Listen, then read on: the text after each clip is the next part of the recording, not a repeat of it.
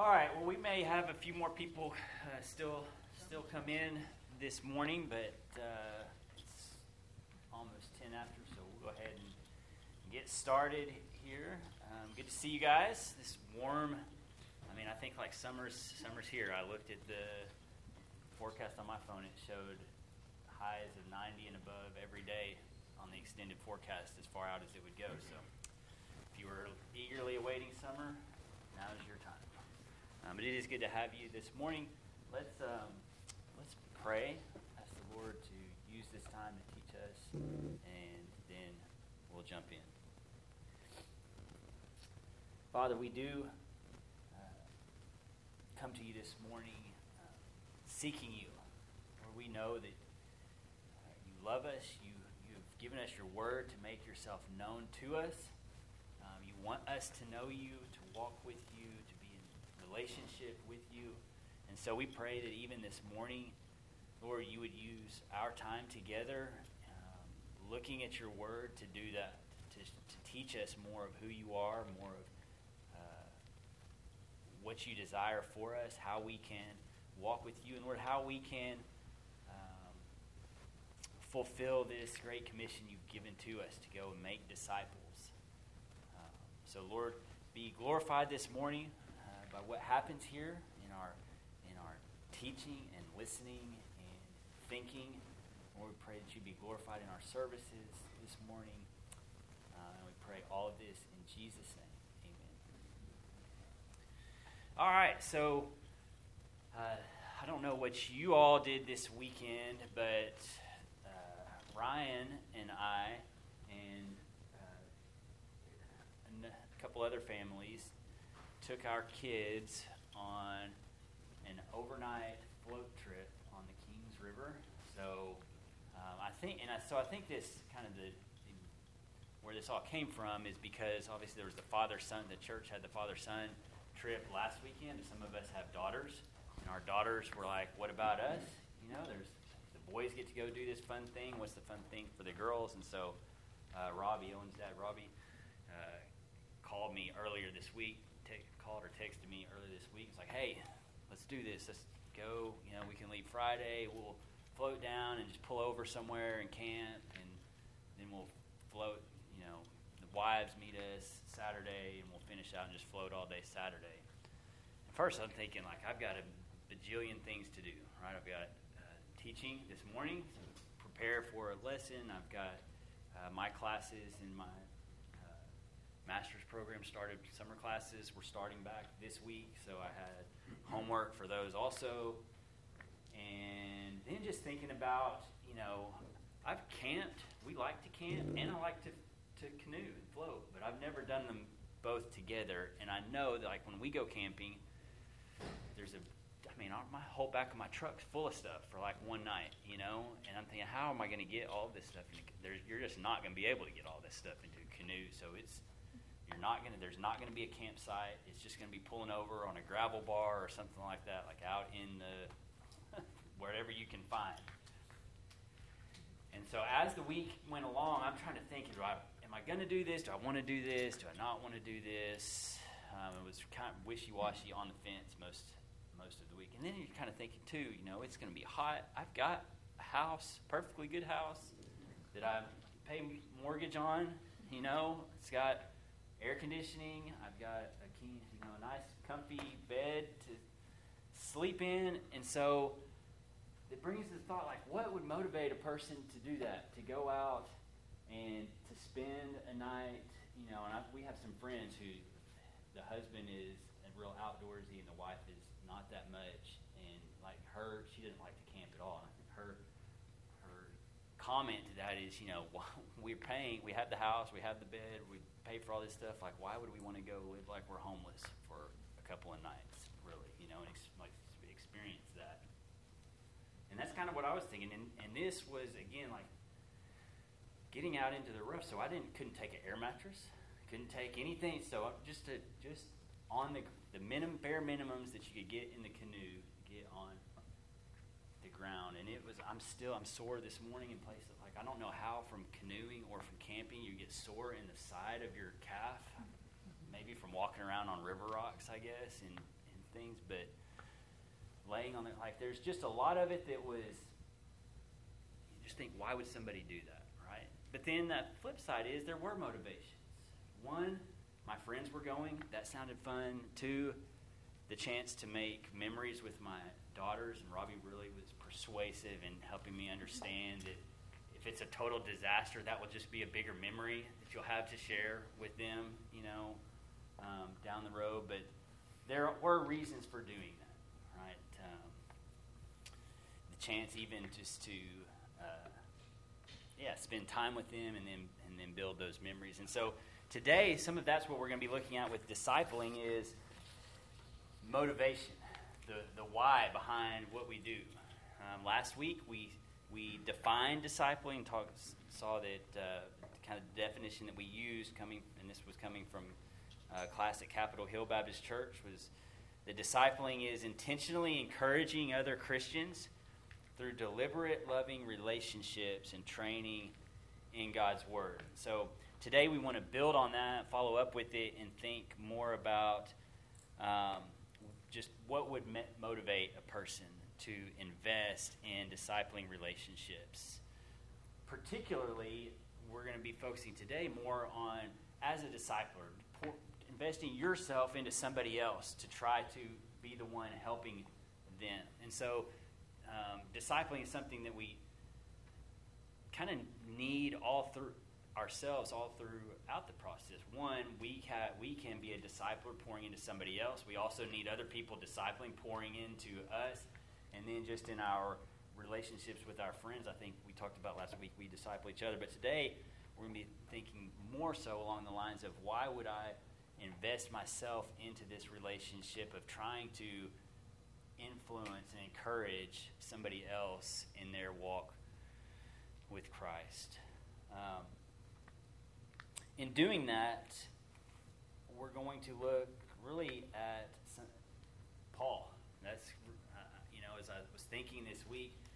Paul, we know him as a missionary, and that really entails a lot of evangelism. We think of him as somebody who's going and preaching the gospel in places where it's never been preached, right? And uh, sh- uh, sharing the gospel with Gentiles and making converts in places by leading them to faith in the Lord. But um, and certainly Paul is a, a prolific evangelist, but he's not we don't only see him as an evangelist. We see in many of the, the, the uh, his missionary journeys that as he would stop somewhere, as he would go to a new place and share the gospel with people, to lead them to Christ, that he would end up spending considerable amount of time in that place. You know, sometimes weeks, days, um, sometimes more than a year in one place, um, pouring himself into these people to help teach them what it means to follow Jesus. Okay, now you put your faith in Jesus, and then he would he was really kind of the epitome of a discipler of doing that, of walking with folks and teaching them exactly what it means to um, serve the Lord and to walk faithfully with Jesus. Church at Philippi is, is one of those examples. Read about Paul uh, first uh, going to Philippi on his second missionary journey. You can read about that in Acts 16. Um, remember, he was headed one direction and had a vision in the night. Somebody in Macedonia saying, "Come, come to us." And then he went over and to Philippi, a city in Macedonia. Um, it was there in Philippi where he, he led uh, Lydia to the Lord, and also was then arrested and ended up mirac- you know, the miracle night and leading the Philippian jailer uh, to in his family to the Lord. Um, in Acts 20, we hear about that after Paul had left Philippi and gone on in Acts 20, we read about him returning to Macedonia, going back to that area and encouraging those Christians again, these young believers. So, so wanted to keep that relationship up and keep pouring into them. And then obviously we have his letter to the Philippians that he penned later on when after he was arrested, where he's still his heart is to see them keep walking faithfully and to keep growing. And he's, how can I uh, communicate this with them, what it means to follow Jesus? And that's what we're going to look at this morning is um, just a, a, few verses in Philippians chapter 1. Uh, where Paul is writing to them again, following up to encourage them in their walk, um, thanking them for their relationship and partnership with him, but uh, particularly here in verses 3 through 11, this introductory part where Paul is uh, really offering a prayer of thanksgiving for these believers and for his relationship with them. I think that as I was reading through this, I just see, I think it gives us kind of a glimpse into Paul's heart, into the heart of a discipler, and what motivated him in his relationship with these believers, in his relationship in trying to pour into them and teach them, and some things maybe that will be, uh, I think, instructive, are instructive to us also as we think about relationships with others and pouring ourselves, investing ourselves into others for their sanctification and their uh, walk with Christ. So let's read through that uh, real quick, and then we'll we'll just point out some observations um, about what motivated Paul uh, to invest in discipling relationships. So he says in verse 3 I thank my God in all my remembrance of you, always in every prayer of mine for you all, excuse me, always in every prayer of mine for you all, making my prayer with joy because of your partnership in the gospel from the first day until now. And I am sure of this that he who began a good work in you will bring it to completion at the day of Jesus Christ. It's, it is right for me to feel this way about you all because I hold you in my heart, for you are all partakers with me of grace, both in my imprisonment and in the defense and confirmation of the gospel. For God is my witness how I yearn for you all with the affection of Christ Jesus. And it is my prayer that your love may abound more and more with knowledge and all discernment, so that you may approve what is excellent, and so be pure and blameless for the day of Christ, filled with the fruit of righteousness that comes through Jesus Christ to the glory and praise of God. Um, you can see if you got one of the handouts there. Basically, I, as we as I was reading through this, just kind of picked out what I see as five things that motivated Paul as he was investing himself in these discipling relationships and this relationship with the Philippians uh, to help them walk closer with Jesus.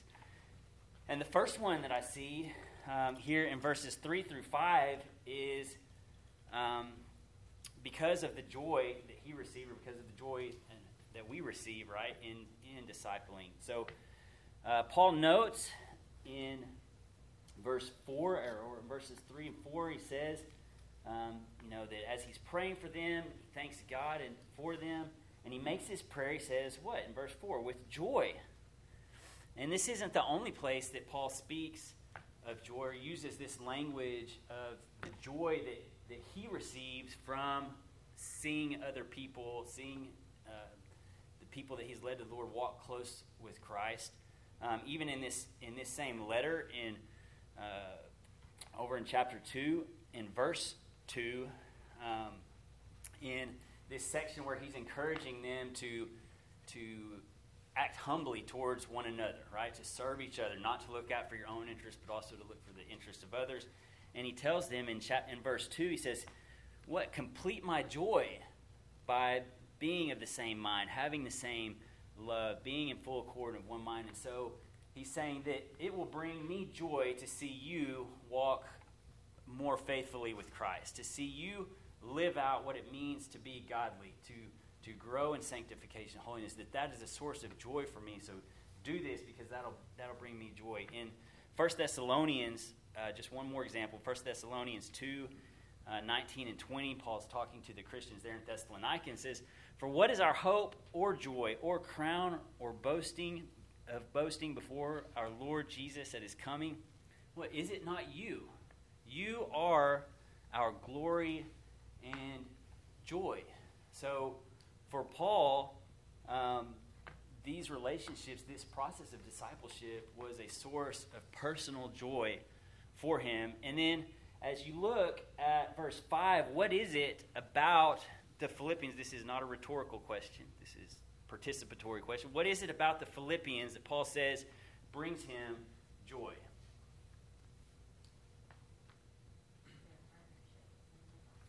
Yeah, their partnership with him in the gospel. Some uh, some Bibles translate that their participation in the gospel. Um, that word there, interestingly enough, for partnership, uh, participation, is that Greek word koinonia.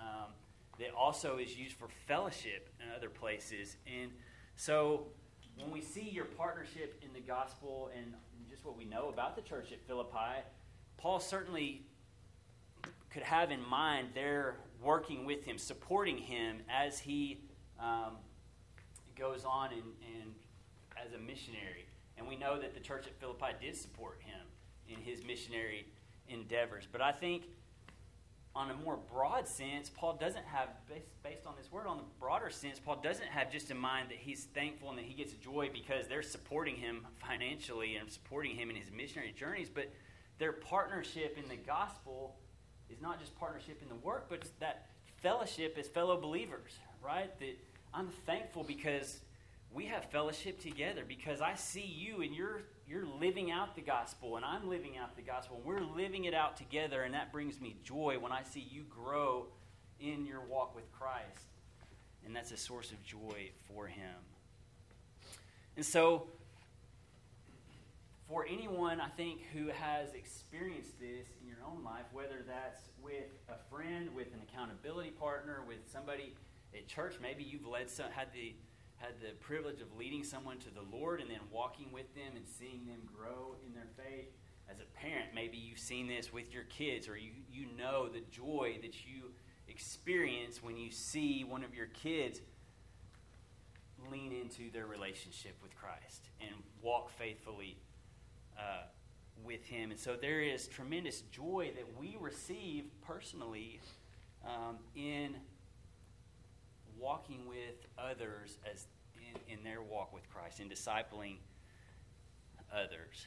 Um, John MacArthur puts this way in his commentary on Philippians. He says, To be in the company of those who are joint heirs with Christ, people who love, care for, understand, pray for, and with each other, who minister and fight the good fight together, is to be assured of abundant and abiding joy.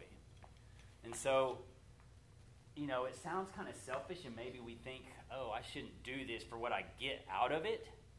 But the Bible presents that as, as when we help others, um, when we encourage others and teach others that this in, in discipling relationships, that there is a joy and a satisfaction that we get out of it, and that is a um, legitimate motivation for us in pursuing these relationships and in participating in them. Um, a second one that I see as we as we continue on here in verse six,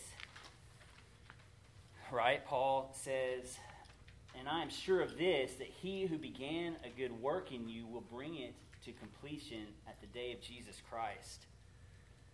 Um, and so I think a second reason, or for involving ourselves, investing in discipling relationships, and maybe even more so persevering in discipling relationships is because of our confidence in the Spirit. And so Paul says there, I'm sure of this, he who began a good work in you will bring it to completion at the day of Jesus Christ. And so our first question is just this what what's the good work that Paul is referring to in verse 6 and who began this work?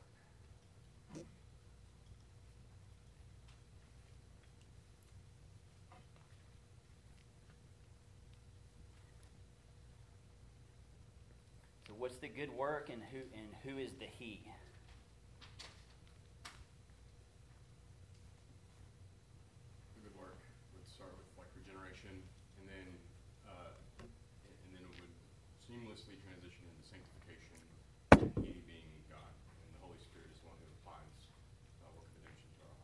Yeah, absolutely. I mean, that's, I mean, in its simplest term, I think he's talking about your salvation, obviously beginning with your regeneration. And then when he talks about completing at the day of Jesus, I think this good works is ultimately our glorification and becoming, uh, you know, having perfect fellowship with God. And certainly it's the Holy Spirit that we see that God is the, the agent of the Godhead that works this out in our lives.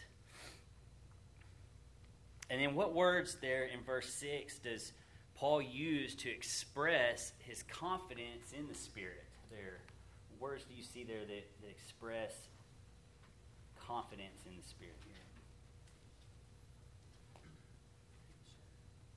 I'm sure, right? Yeah, absolutely. I am sure. There's a certainty there. Um, on Paul's part, anything else that you see there that expresses confidence in the Spirit? Yeah, exactly. Those, I mean, those are the two that, that I saw there. He says, I am sure of this. It's something I'm confident of. He says, the Spirit, that He will do it. Not that, that He's going to try to do it, not that He has great intentions to do it, but that He will bring it to completion.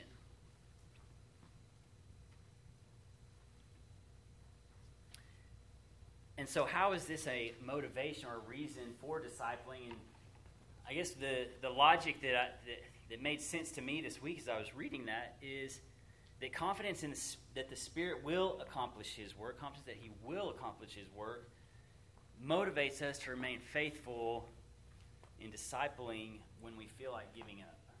Right? I think that in, in many aspects of life, discouragement is a great stealer of motivation. right? I think the the um, exercise industry. Gyms see this uh, play out every single year, right? Usually at the beginning part of the year. Many of us see it play out in our own lives. And so I know at times, kind of like now, when I start feeling like I'm really more out of shape than I'd like to be, I need to get back more into shape. And so I'm going to start exercising, I'm going to start jogging, and, and then I make this critical mistake, which is to start jogging and then start weighing yourself every day right? Check and see how much good did that do today when I went out and weighed. I, I weigh myself before I jog, come back in, and that, that can be helpful because you'll sweat out, you know, maybe a pound or something while you're doing it. Feel like you're making. But if you weigh yourself every day, there's a tendency to get discouraged and then to give up and say, I'm not going to keep doing this. Why? Because you don't see the results that you think you ought to see fast enough. If you start, you know, ran. I ran three days this week and I didn't lose any weight. Like, what's going on here? This isn't worth it. I might as well give up. And I think, you know, and have experienced to some degree that, the, that there's a similar reality that can take place in walking through discipling relationships and walking through even just friendships or with your kids, or, but particularly in friendships and discipling relationships with others where you don't see the results in them that you think that you ought to see in the time frame that you think you ought to see it. And that can be really discouraging like what am i doing here? You know this is a waste of my time. Nothing's happening. It's this isn't working. And then we give up and just whatever. Let them fend for themselves. I'll fend for myself but what we see here, Paul says, I'm sure what? I'm sure that he who began a good work in you, he will complete it. If they're a believer, ultimately they are going to be glorified. Um, there is good things taking place, and we can't always, just because we can't see it, doesn't mean that it's not happening, right? I think it's kind of like that seed in the ground. When you plant it and go out and check it day after day, you know, it's just still dirt there. But eventually, Lord works, and that seed opens up, some roots sprout, right, and ultimately fruit springs forth. And again, God does that work also. Um, but He will complete it, and that's a motivation not to give up. But I think a second thing that I see here is that confidence that it is the Spirit who will accomplish His work can also be a motivating factor, can also be a reason for us to jump into uh, this world of discipling and encouraging our friends. and I say that because of this, because I think when we are confident that it's the Spirit who will accomplish the work, that that can motivate us when we feel unqualified and helpless.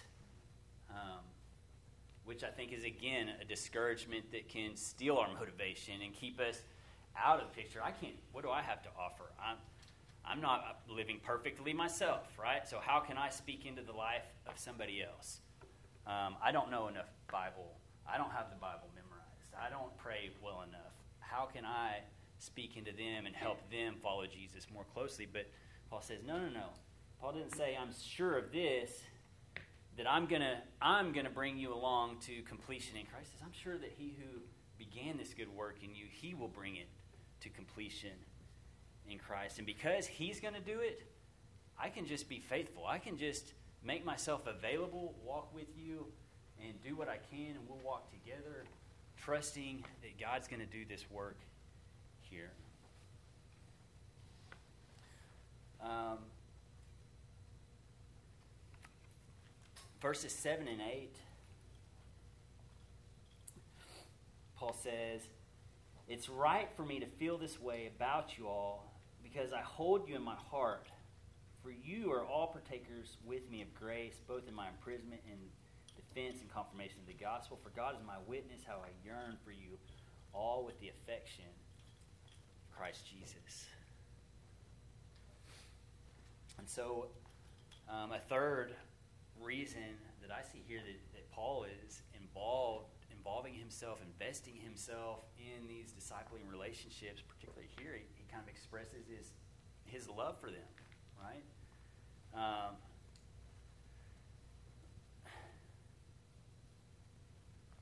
Paul went to Macedonia. He went to Philippi. Why? Because the Spirit directed him. Right? He, he, he was headed one way, and the, he had a vision. The Spirit come over to Macedonia and preach to us.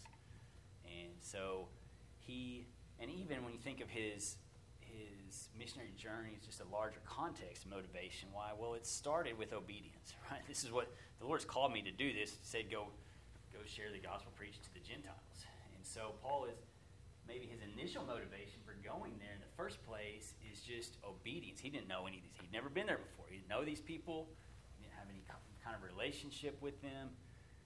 But certainly the language that he uses here, we see that while he may have uh, gone to Philippi because of obedience um, he had grown to genuinely love them. We see it again more even explicitly expressed later on in towards the end of the letter in chapter 4 verse 1 where he says therefore my brothers whom I love and long for my joy and crown. So this relationship Paul is motivated by um, how he feels about them, his love, his care, his concern for them. Um, you know, I think he's kind of like a loving parent here, right? He, he cares for them, he wants their best, and he knows and understands that, that that's going to be to have a strong and close walk with Christ. Um, as I was thinking about this, it kind of begs the question for, for, for me is how how do I feel about my brothers and sisters here here even at UBC, right? Um, is that language that Paul uses for these brothers and sisters in Philippi? Is that the type of language that expresses my feelings, right? Do I, in other words, do I do I feel that way? Do I love my brothers and sisters here? Um, do I, am I just indifferent towards them and what they've got going on and their walk with the Lord? Or even worse, maybe do I dis, dislike them, can't stand them? I mean, that would be the worst case scenario. But I think it really does beg the question for for us of, you know, if I'm not involved with this, if I'm certainly not even thinking about their holiness, their walk with the Lord, how I can be involved in that. Um, is may be an area that I need to self examine and ask the Lord to help me grow in love for my brothers and sisters, that I would care more about them. that I would care about their walk with Christ, um, that I would care enough about it to be involved with them and to invest in relationships with them.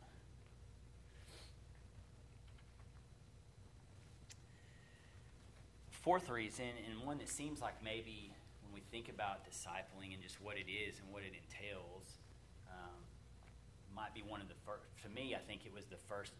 Before I even jumped into the text, if I was just, you know, you told me make a list of why be involved in discipling relationships, I think this would be the one that probably comes the most naturally to my mind.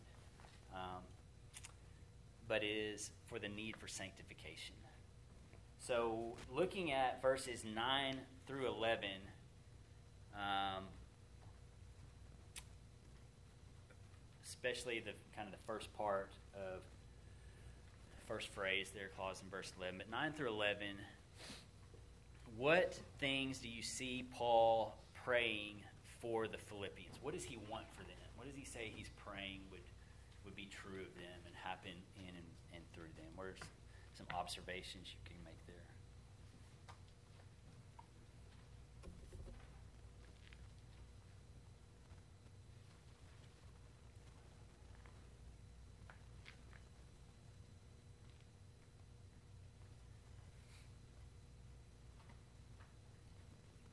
Love and understand the word. Okay.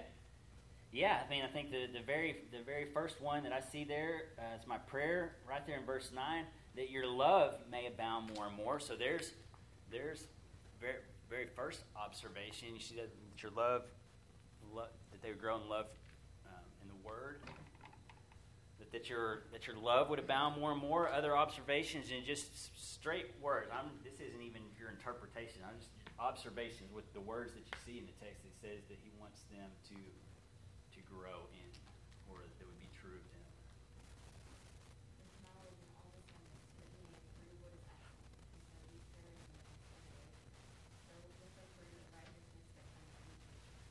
Yeah, so there's a whole list of them right there. I mean, certainly we can combine all this into one, but I think there's a whole list of things that Paul says that he's praying for them to be true of them. One, that you would abound, that your love may abound more and more um, with knowledge and discernment. I say he's praying that you would have knowledge, that you would have discernment, um, that you would be able to approve, that you would approve what is excellent, that you would be pure and blameless filled with righteousness.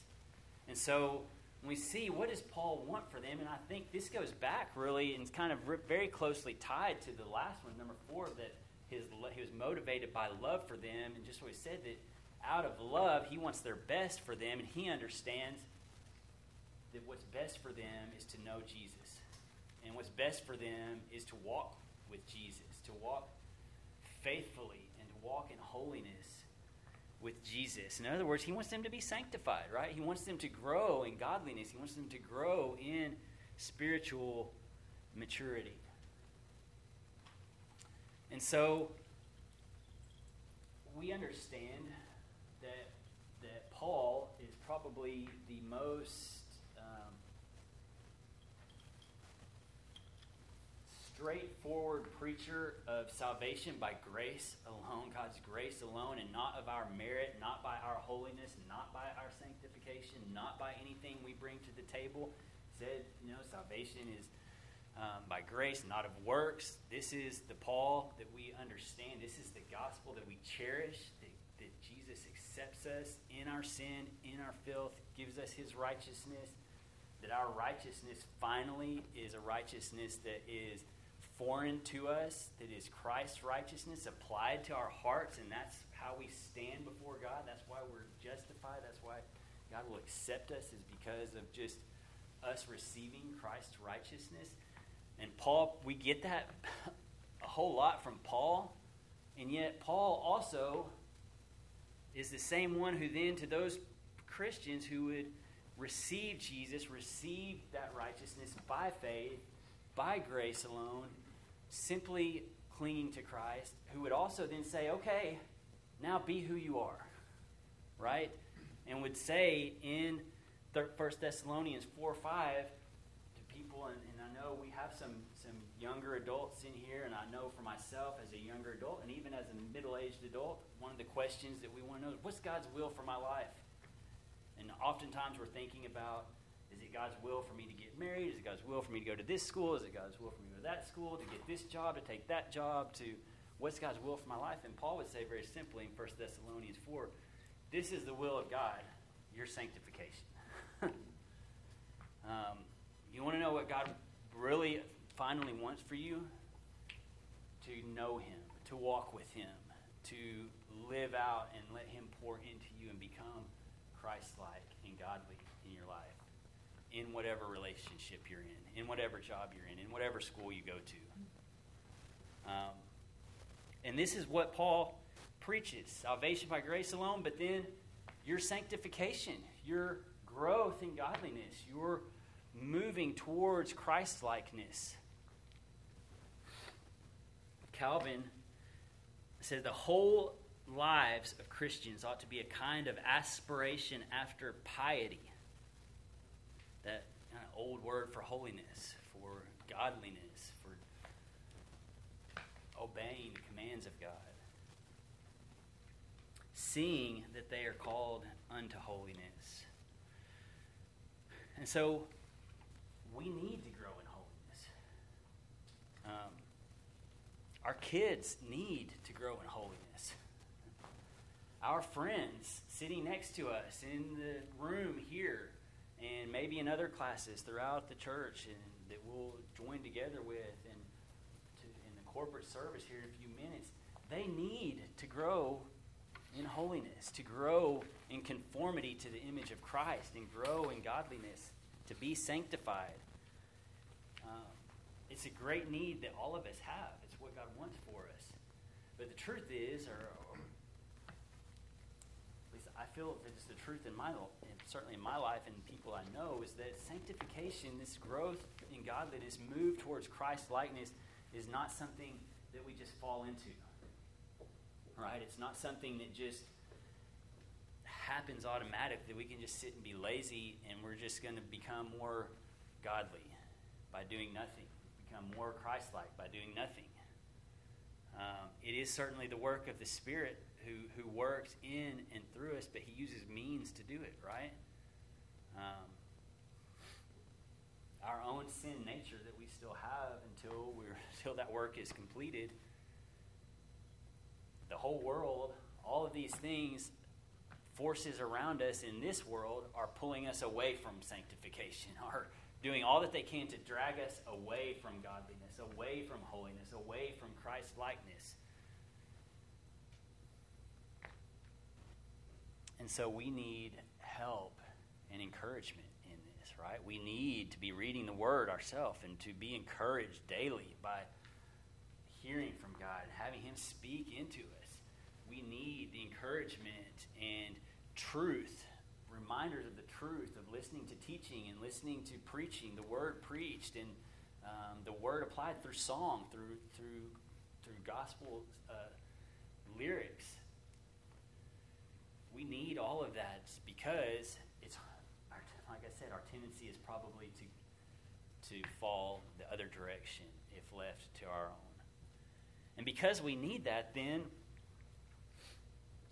encouraging others to to follow Christ faithfully, encouraging our friends, encouraging our kids, speaking truth into them, um, even teaching them, even though we may feel like that seems awfully prideful for me to think of myself as a teacher of somebody who's my same age, right? Or maybe just a few years. I don't feel like, it, like I'm co- competent or qualified or godly enough to be a teacher of somebody else, but we need to understand that even teaching somebody else to follow Christ faithfully all that means is do we know the truth? Do we have the truth here? And can we speak the truth of God's word into them? Not, again, going back to last week, not ourselves, not our own opinions and ideas, but speak the truth of God's word to them? Open the Bible together. That's a form of teaching them what it says. That's not prideful, right? That's necessary. I need people doing that, speaking that into my life, right? whether you believe it or know it or not, you need others doing that, speaking that truth into your life. Why? Because we have a tendency not to believe the truth, to believe lies, not to grow in godliness. And so this is a motivation for Paul. We can, you can just hear it in his prayer for them, uh, and, and, and not just here, but in the, his other letters for the other Christians that he has come to know and has led to the Lord, and just his heart for them. His motivation is to keep investing so that they'll keep growing, so that they'll keep knowing Christ more deeply and walking with Him more faithfully and becoming more godly and sanctified.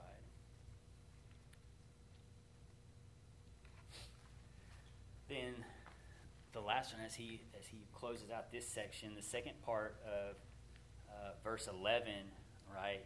He, he kind of brings this all to a culmination where he says, filled with the fruit of righteousness comes through Jesus Christ. Why? To the glory and praise of God. And so, this one happens to be last, but I would say is also, right, the, the ultimate uh, motivation for being involved in discipling, um, help, encouraging others to follow Jesus faithfully is because it glorifies God. Um, John Piper says, defines uh, God's glory this way. He said, The glory of God is the infinite beauty and greatness of God's manifold perfection. And then he says, uh, also, then, that glorifying God means feeling and thinking and acting in ways that reflect his greatness, that make much of God, that give evidence of the supreme greatness of all his attributes and the all satisfying beauty of his manifold perfections. So, God's glory is everything that's just infinitely beautiful and wondrous about him that sets him apart from everything else.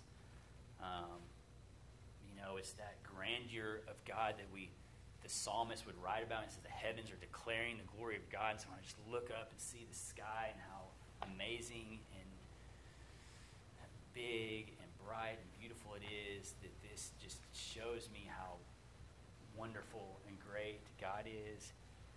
And then glorifying God is, is doing things, living in a way, acting in a way, thinking in a way that puts that on display, right? That, that puts it on display in our own lives and puts it on display for the world to see through us that God is who He is.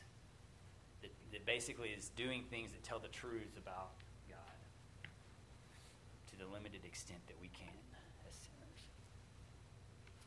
And the Bible sets this as a primary motivation for Christians, right? Paul would, Paul would say this. Uh, 1 Corinthians 10 31, verse that we're familiar with, right? Then whether you eat or drink or whatever you do, do all to the glory of God, right? Do all to whatever you're doing, do it to glorify God, to bring glory to God.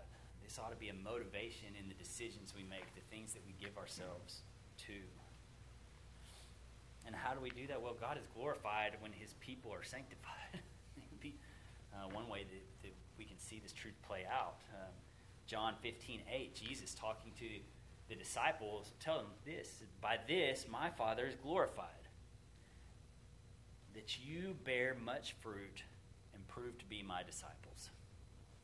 And in that verse, he doesn't explicitly say what the fruit is that they're to bear that's going to um, prove that they're his disciples. He would go on in that passage and talk about their love for one another. Um, what was the citation on that? That's uh, John 15, 8. Sure. Um, but I think just the way that the New Testament and, and other authors speak of even fruit, um, that it doesn't have to be just limited specifically to the fruit of, of loving one another that Jesus is talking about there, but even just the fruit of the Spirit, that, that as that grows in us, and the fruit, I mean, think about the fruit and reproducing how I mean, I think just the, the language and the imagery there that that's what a plant does is it reproduces, it bears fruit. And you think about, I think that's a great application to discipling and how the fruit that we can bear in sharing the gospel with others and then in pouring ourselves into them and seeing fruit spring up in them, that fruit of godliness, that fruit of growing to be in fellowship with Christ. And so Paul was motivated to help the Philippians uh, grow towards spiritual maturity because doing so glorified God. And so uh, some of you may have grown up with, with parents uh, teaching you catechisms. Some of you may have kids that you have taught catechisms or that you are currently using teaching catechisms. But, and I don't know all of them. Leah knows them a lot better than I do. Um, and our kids know them a whole lot better than, than I do. But I do kn- know a few of the questions. And I know um, certainly one of that first question, you know, what's the chief end of man? To enjoy God and um, glorify Him, right? And then why should I glorify God? Because He loves me and takes care of me.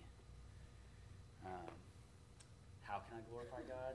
By doing what He commands, loving Him and doing what He commands, right? And so, how can I glorify God? By lo- I had to, if I just looked down, I would have had to make myself look ignorant. I had it written down here. How can I glorify God? By loving Him and doing what He commands. And I would say, and it's really included in that because He does command us to make disciples, but I would say by loving Him and doing what He commands, and we glorify God by helping others do the same thing. Right? By, by giving ourselves, investing in the lives of our friends and our kids to help them love God and do what He commands also, that this brings Him glory to. So,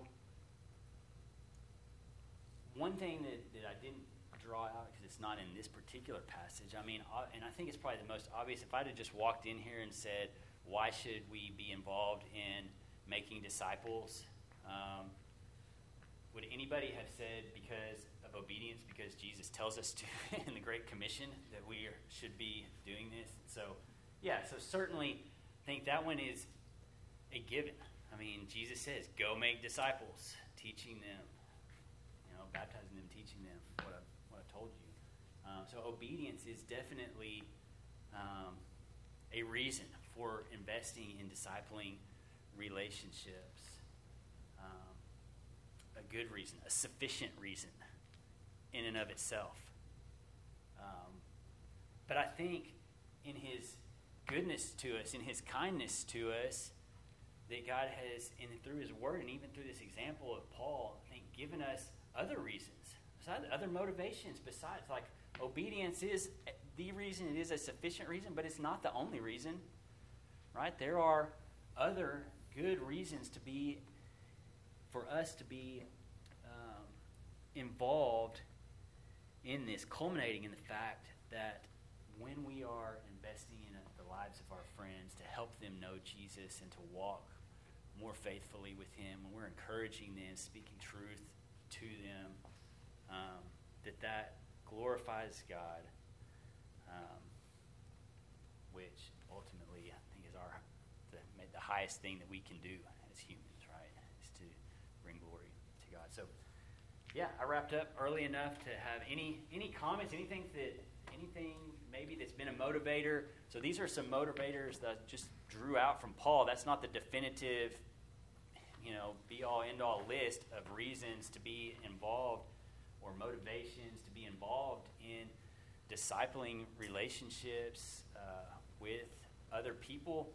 Some of you, maybe, who have experienced these, who have been on the, you know, involved in a relationship like that. Can you think of anything that's maybe motivated you that we've left off here, or that you that, um, that I didn't draw out, or or any other thoughts that you have about this questions. If you have any questions, I'll do my best to answer them. But, uh, One thing that comes to mind is, uh, I think sometimes I think like, you know, since God's sovereign, and when He does these, it, He like sets up all of the different relationships and people who hang out with other people, and we have spheres of people we are near because God has orchestrated it yeah. that way. So, like, a need comes up, and like, you know, I think it's good for us I don't always do this, but it's good for us to think like, ooh, God has orchestrated, they have a need, I have needs too, but they have a need, I want to try to it doesn't need to look necessarily like, now come and follow me. It's not. Yeah. It's not like that necessarily, or you know. Yeah. But it is a like I want to do s- like our definition from last week. I want to do spiritual good for you. So just kind of thinking, um, one motivation is like God is sovereign over this, and God is providentially working out His plan in all sorts of ways, and I and I want to be a part of that. And, Yeah. and which ties into all the stuff talking about, like joy and loving them, that sort of thing. So- Yeah, absolutely. It's good. Anyone else? Any thoughts?